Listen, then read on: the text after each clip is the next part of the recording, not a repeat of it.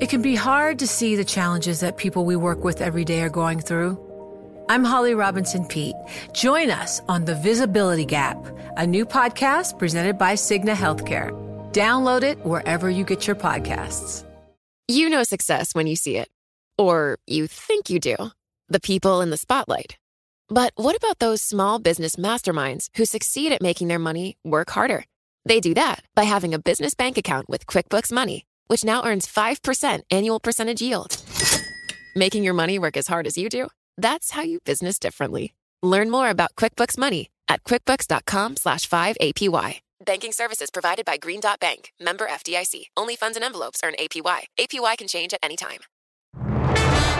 We can see that illuminated sign that marks the end of the journey. This vaccine will help us get past this pandemic once and for all. We need people to have faith that this vaccine is safe and that they should take it. The thing that's going to stop us from seeing the end of this pandemic are people going, oh, I'm not so sure. Hello, you're listening to Bloomberg Westminster, your daily guide to British politics. I'm Caroline Hepker. Good afternoon. I'm Yuan Potts. Now, Boris Johnson's government sets out its agenda for the parliamentary year today, included our plans to reform state aid and government procurement rules, and more on that levelling up agenda, all in a speech read out by Her Majesty the Queen. Now, the controversial policing bill, which has led to several protests, is also getting a mention. But there are concerns that mandatory photo ID for voting could marginalise people without a passport or driving licence. Shadow Foreign Secretary Lisa Nandy is worried. I just think it's really bizarre coming from this government that they've made it so much more difficult for people in this country to vote over recent years, but they've taken absolutely no action to defend our democracy from attacks overseas. Well, the government is proposing at least 25 bills, Yuan for parliamentary debate, which could all get through given the size of Boris Johnson's majority. Well, let's bring in our guest. I'm very pleased to welcome former Conservative Party leader and MP for Chingford and Woodford Green, Sir Iain Duncan Smith. Now, Sir Iain, uh, congratulations on what were a pretty good set of results for the Tories in the local elections. Why did Labour do so badly? Well, I think there are a number of issues at stake here that uh, that came out, and you'll see that uh, whilst the, the Conservatives did uh, very well, far better than would normally have been the case, because we were defending pretty high seat numbers, uh, council seats, etc. So normally under the process of pendulum swinging, we've seen us losing a number of seats. In fact, we we gained significantly and also gained in the by-election. Um, so there are a number of areas. One is that I think many of these areas that have been historically Labour areas that we won back, including Hartlepool, but also councils and council seats. I think what's happened over a period of time is they felt that the Labour Party, who have basically taken them for granted because they used to have such big majorities, they've not seen what they think was necessary to them a revitalisation, an improvement in their lives, an end to the desperate need for uh, their children to head south uh, to other areas to find jobs and to uh, and to improve the quality of their lives. And so, what they want to do is they want that to change. And Brexit, for many of them, meant change. And the party that's representing that change through Bre- uh, through the Brexit process and beyond into Build Back Better and to levelling up and improvement in infrastructure, etc. At the moment, seems to be the Conservatives. So I think that was the main reason why there were split bit, bits on, on Remain and Leave. Some of the more heavily Remain areas retained uh, Labour mayors, etc. But uh, there's a huge amount more than just Brexit. It was hugely to do with the change in their lives. Mm. Do you worry at all? I mean, we're talking about the backdrop to, to the Queen's speech and, and the government's agenda this year. Do you worry about the fracturing of, of perhaps the Conservative coalition in the future? I mean, middle class constituents in, in London, in the home counties, do they have much in common with um, new Tory voters in former Labour seats in the north of England? Well, I, I think they do. Uh, sometimes they don't realise it, but they do. The key problem that the UK faces, taking a pace away from Brexit, but just looking at the UK, this is the reality, which is that everyone always talks about the UK having a productivity problem. The truth is that's not the case. London and the southeast have the highest productivity in Europe. Uh, the reality is, once you get past London and the southeast, every other region in the UK does not have, does not reach the average for the UK. So you can see, number one, the dominance uh, of London and the southeast economically on the rest of England, particularly, less so uh, in places like Scotland, but certainly in England. What you then begin to see is that actually this is a problem because um, we've become very London southeast centric. Uh, and, and a lot of that money, that investment, and that uh, enterprise has had to go to London and the southeast to generate its own change and to improve. What we need to recognize is we have to spread that back up. And so there is huge commonality, but it's a recognition that we can't go on just letting uh, London and the southeast dominate. We need to spread that uh, that uh, economic improvement up to other areas. It means investing dramatically in areas like infrastructure, not just physical infrastructure, but uh, in communications and in also in education and improvement in skills and training. All that's got to take place urgently if we're to make these other areas of the of England, particularly, much more viable and interesting for investors coming into the UK and investors from the UK looking for places that are, are better environments.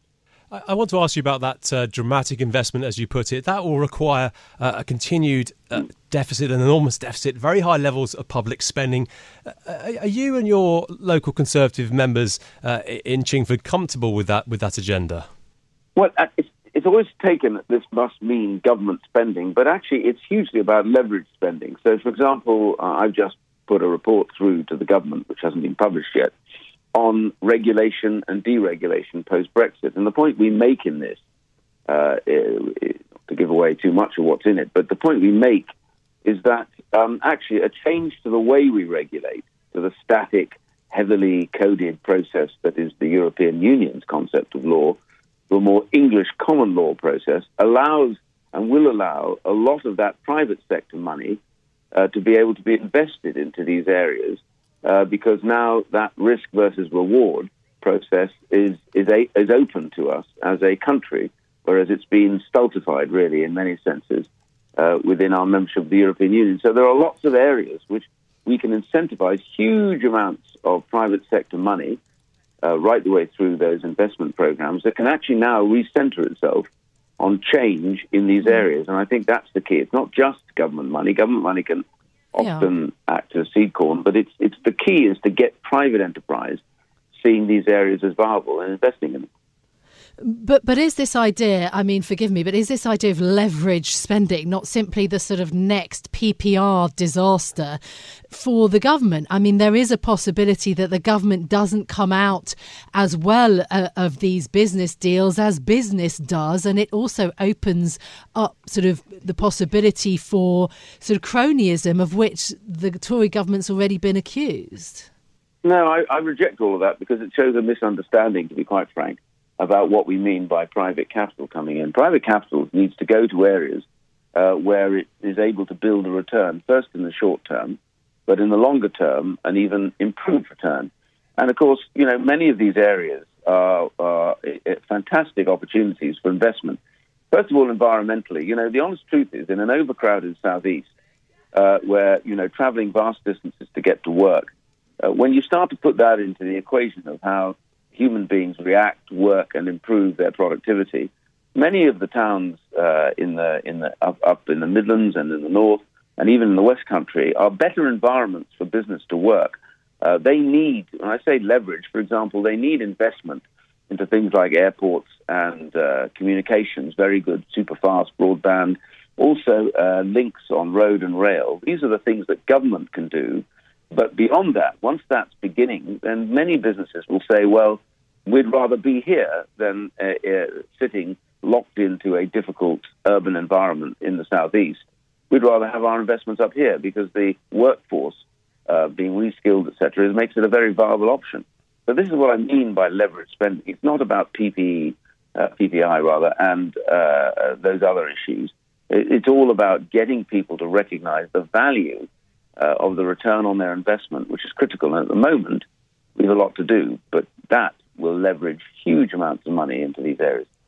On that subject of our, our overcrowded towns and cities, the government's putting forward plans to relax planning rules so that more houses can be built in the countryside. Now, Theresa Villiers, uh, an MP near to you, says that this could do grave harm to our environment. What, what's your thoughts on that?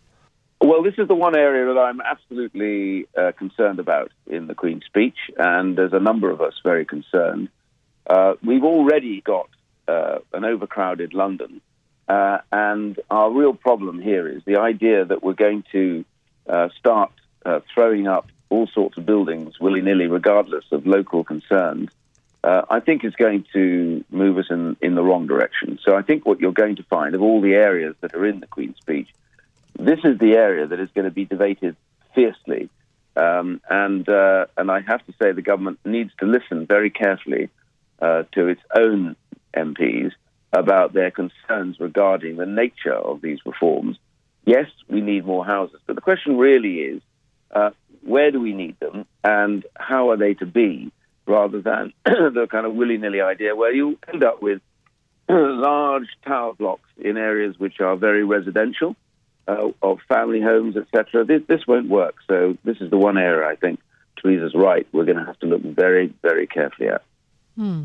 Uh, we mentioned at the start of our conversation the recent success of the Conservative Party in, in local and regional elections and so on. For all of the success and this huge legislative agenda that the government's going to have now, what is the point, I ask you, if, if Boris Johnson presides over the breakup of the UK?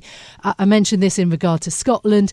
Can your party, the Tory party, refuse an Indy Ref 2 should, uh, should uh, Sturgeon ask for one?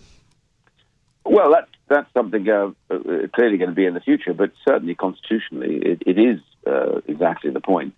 that the government can, and the government has the final say over whether referenda should take place in the UK. Uh, but I suspect the truth is these things will be done by perception and by um, discussion and negotiation. What is an absolute fact at the moment is that the Scottish Nationalists did not win their outright majority that they were after, which they say would have given them the capacity to do that. It's interesting to look at where the pound has gone internationally.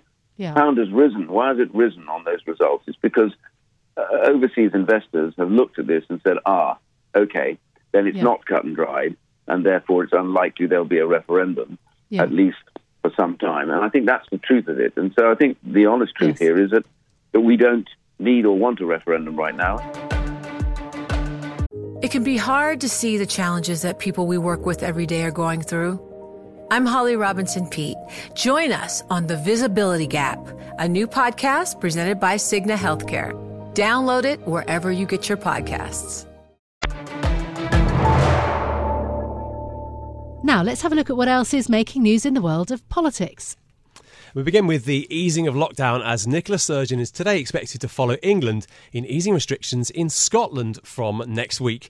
Yesterday, the government said that people in England will be able to enjoy a drink or a meal indoors, hug loved ones, and return to gym classes from next Monday. Yeah, enormous cheer for that. Uh, this as the government moves ahead with the next stage of easing lockdown amid a consistent fall in COVID cases. We heard just today that there have been none, no deaths from COVID in the past 24 hours in England. The Prime Minister says that we no longer have to socially distance from people that we meet up with, but that we should remain vigilant. We only have to look at the very sad situation in other countries to see the lethal potential still of this virus, and we must continue to fight the spread of variants here in the UK.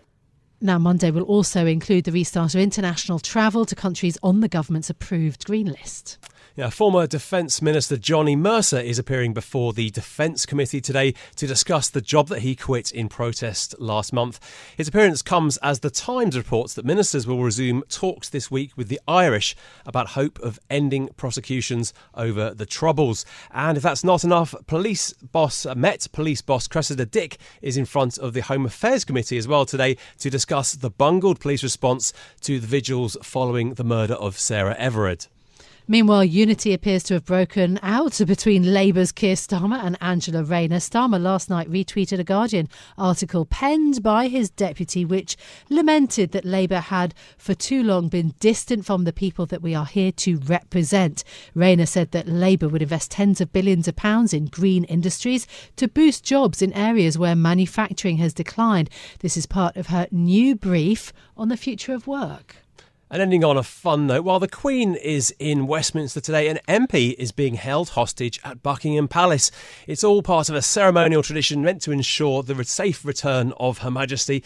Conservative MP Marcus Jones is the lucky camper this year, who we will only presume is enjoying cucumber sandwiches while at the Royal Palace. Oh, very good. So that uh, is all the news in brief for you. Lex Greensill, though, is also going to be speaking publicly today for the first time since the collapse of of his lending firm in March. He is also giving evidence to the Treasury Select Committee. MPs are probing the failure of Greensill Capital and lobbying related to the firm.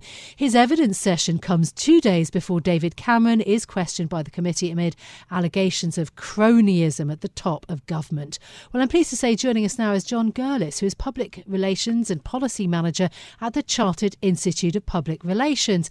Jon, great to have you on the programme. So, look, just first of all, Lex Greensill, uh, uh, we've read a lot about him. This is the first opportunity that um, perhaps many people will have to see him, and he's going to be grilled by MPs. What do you think they want? They're going to want to know from him. Well, the interesting thing that I assume that Lex Greensill will be talking about is the fact that his company and David Cameron uh, and their relationship broke no code of conduct and no uh, and no government rules. Um, so there was no legislation broken, and and by that he's correct. Um, we might not like what happened. Um, we don't believe uh, that policy decision making should happen via personal contact over a mobile phone. But quite frankly, the rules that are in place um, are not fit for purpose. And these rules, ironically, were introduced by David Cameron himself in 2014 with the Lobbying Act. And what that means is only a small percentage of lobbying that happens uh, in the UK is required to be registered. What that means is huge numbers of uh, lobbying activity has just gone under the radar. Um, and this particular case, uh, it was but for the good journalism that we, we would have otherwise not found out about it. So what we're calling for at the CIPR is a widening of that legislation uh, and the, the, the very clear need, which you know reflects public research, um, which shows that the you know the public really needs to know and wants to know exactly what their taxpayer money is being used for and how decisions are being made. Jon, was the problem with uh, how David Cameron went about this? Was it something to do with uh, the way he did the lobbying? It wasn't a formal request for a meeting with the Chancellor, but it was all through uh, text messages and informal drinks. Is, is that the key the key problem here? That's certainly one of the problems. Absolutely, is is the fact that you know personal contact books should not be used to to drive policy. Um, now, lobbying is an important part of our democratic process. It gives many voices the opportunity to get in front uh, and to be heard by policy decision makers at the very top. And that's a hugely important role that they play uh, because they can often have a voice but underrepresented uh, communities or they can represent businesses and organizations. And that's hugely important that they have that opportunity to have their voice heard. What we expect is for ministers and for governments to make decisions based on those conversations and, and in the public interest. What we don't want to see is personal contact books being opened, access being granted to individuals because of who they know, um, and decisions made um, frankly, because uh, you know, because of someone's um, previous relationship. Now, obviously, in this case, you know that that didn't necessarily happen, um, and and some will argue that the system works. But what we don't know is, you know, how many other of these kinds mm. of interactions have there been, uh, and and whether or not actually the public interest was met. Um, by the decisions that are being made, and I think you're absolutely right. That that is a really big issue, and what we really are calling for is a lobbying register to be widened so that all mm. activity um, is is registered so that we know who's been speaking to who, why certain decisions are made, and that we can then have trust in the policy decision making process, um, so that we can we can be clear about uh, about about why and how these decisions were made. And, and frankly, okay. in this particular occasion, it wasn't. Well, uh, no, interesting that you're calling for all lobbyists to be registered. I mean, how would you capture all lobbying in that way? Is that possible? And and I would put it to you this: I mean, surely a contacts book that is what people are being hired for, isn't it? When they are being hired to, to lobby um, in sort of high-profile situations, it is those contacts that people are being hired for, isn't it? Uh, well, it shouldn't be. A lobbyist does does a lot more than just simply uh, have access to a contact book uh, and you know, the meetings, if you like, that sort of last point of contact is is a small part of what a lobbyist does. A lobbyist will will you know look at uh, doing research. They will be um, making sure that they have the best evidence to present. They will be working out exactly who to contact and at what time and what other groups they need to contact. So a small part of, of, of lobbying might be um, you know exactly who, um, who who we need to contact and when. But actually, you know, we live in a parliamentary democracy in this country, and we do have fantastic access to our uh, our MPs and, and also to ministers via them through our, our local MPs or through uh, the ministries that we you know we have and we, we know where to go to. So there's no real need nowadays for those contact books to necessarily be used in this way. And, and again, I'll come back to the point that it doesn't necessarily meet that kind of public interest challenge where decisions being made again not um, not with the evidence that's being presented from, from different stakeholder groups, which is important, but actually based on, you know, individual uh, relationships. And, and, again, that's not right. So, uh, in answer to your first point, it, it's actually not particularly difficult um, to, to, capture all this. Right now, we have a lobbying register, which needs uh, requires consultant lobbyists only to register. So these are third-party consultant groups that work for organisations that are hired by them and that do the lobbying for them. And as I say, that's a very small amount of lobbying activity. Others have said that you know around 80% of lobbying activity is sort of unheard of um, because of that. What we are calling for is a register of lobbying activity as opposed to a register of lobbyists. Um, there are requirements at the moment to have minister diaries published. Those, those aren't published particularly regularly or in time, and even those that are published don't contain much information. So we're not calling for particularly uh, controversial or significantly challenging um, legislative changes here. We're calling for things that exist to be done better, and that, that happens in other countries all around the world already. So um, we can point to many examples where that works. The former ministers are banned from engaging in lobbying for a period of two years after leaving office. Is that is that long enough? Is there too much of a revolving door between public and, and, and private spaces? That's certainly an issue, and, and no no one who is um, who is currently working uh, as a legislator should be working as a lobbyist as well. The two year period does seem fairly short, and there's certainly been calls from the likes of Gordon Brown to extend that to five years. We would welcome a review into that. It does feel, again, that perhaps um, hires are made based on, on those uh, on those sort of relationships. And as I as I said earlier, actually the role of, of a lobbyist now is is um, you know partly to have those conversations, but actually there's a lot more um, you know to, to, to, what a lobbyist does and, and should do, uh, and so mm. it, it doesn't feel particularly right um, that that that sort of relationship between leaving office and going into lobbying um, exists. And, and, what we don't want to see, of course, is a situation where people see, yeah. um, you know, a gateway, if you like, to the private sector from uh, their position uh, as, as simply a good way to sort of um, progress one's career. We want people to go into public service for, for the right reasons, uh, not for the fact that mm. when they come out of it, there's a, there's a healthy paycheck at the other end. Do you think that this is a symptom of Tory government, accusations of cronyism and lobbying? Is it the age of the government that is important? Is it simply that the ethics rules for former ministers need to be much tighter, as uh, uh, John Major, Sir John Major, has suggested? Yeah, this, isn't this isn't a party political issue. This covers um, this this what we're calling for is legislative change to, to come into play that, that would impact any government of any party. Um, it's about making sure that the public have got access so that we simply know who, um, how, and why uh, people are having conversations with our elected um, officials to make sure that the public are getting the best interest in uh, in and understanding sure. how the policy is made. It, it, doesn't matter who is doing that. Everyone yeah. should be able to do lobbying transparently, uh, ethically, and properly. Bloomberg Westminster. Listen weekdays at noon on DAB Digital Radio in London. You know, it can be hard to see the challenges that people we work with every day are going through. Invisible struggles like stress and burnout, caregiving for a loved one, or being misunderstood. But insight, awareness, and empathy will help us better see the issues they're dealing with. And that can make us and our companies healthier too. I'm Holly Robinson Peete. Join us on The Visibility Gap, a new podcast presented by Cigna Healthcare. Download it wherever you get your podcasts. The countdown has begun. From May 14th to 16th, a thousand global leaders will gather in Doha for the Qatar Economic Forum powered by Bloomberg. Join heads of state, influential ministers, and leading CEOs to make new connections, gain unique insights, and uncover valuable opportunities in one of the world's most rapidly rising regions.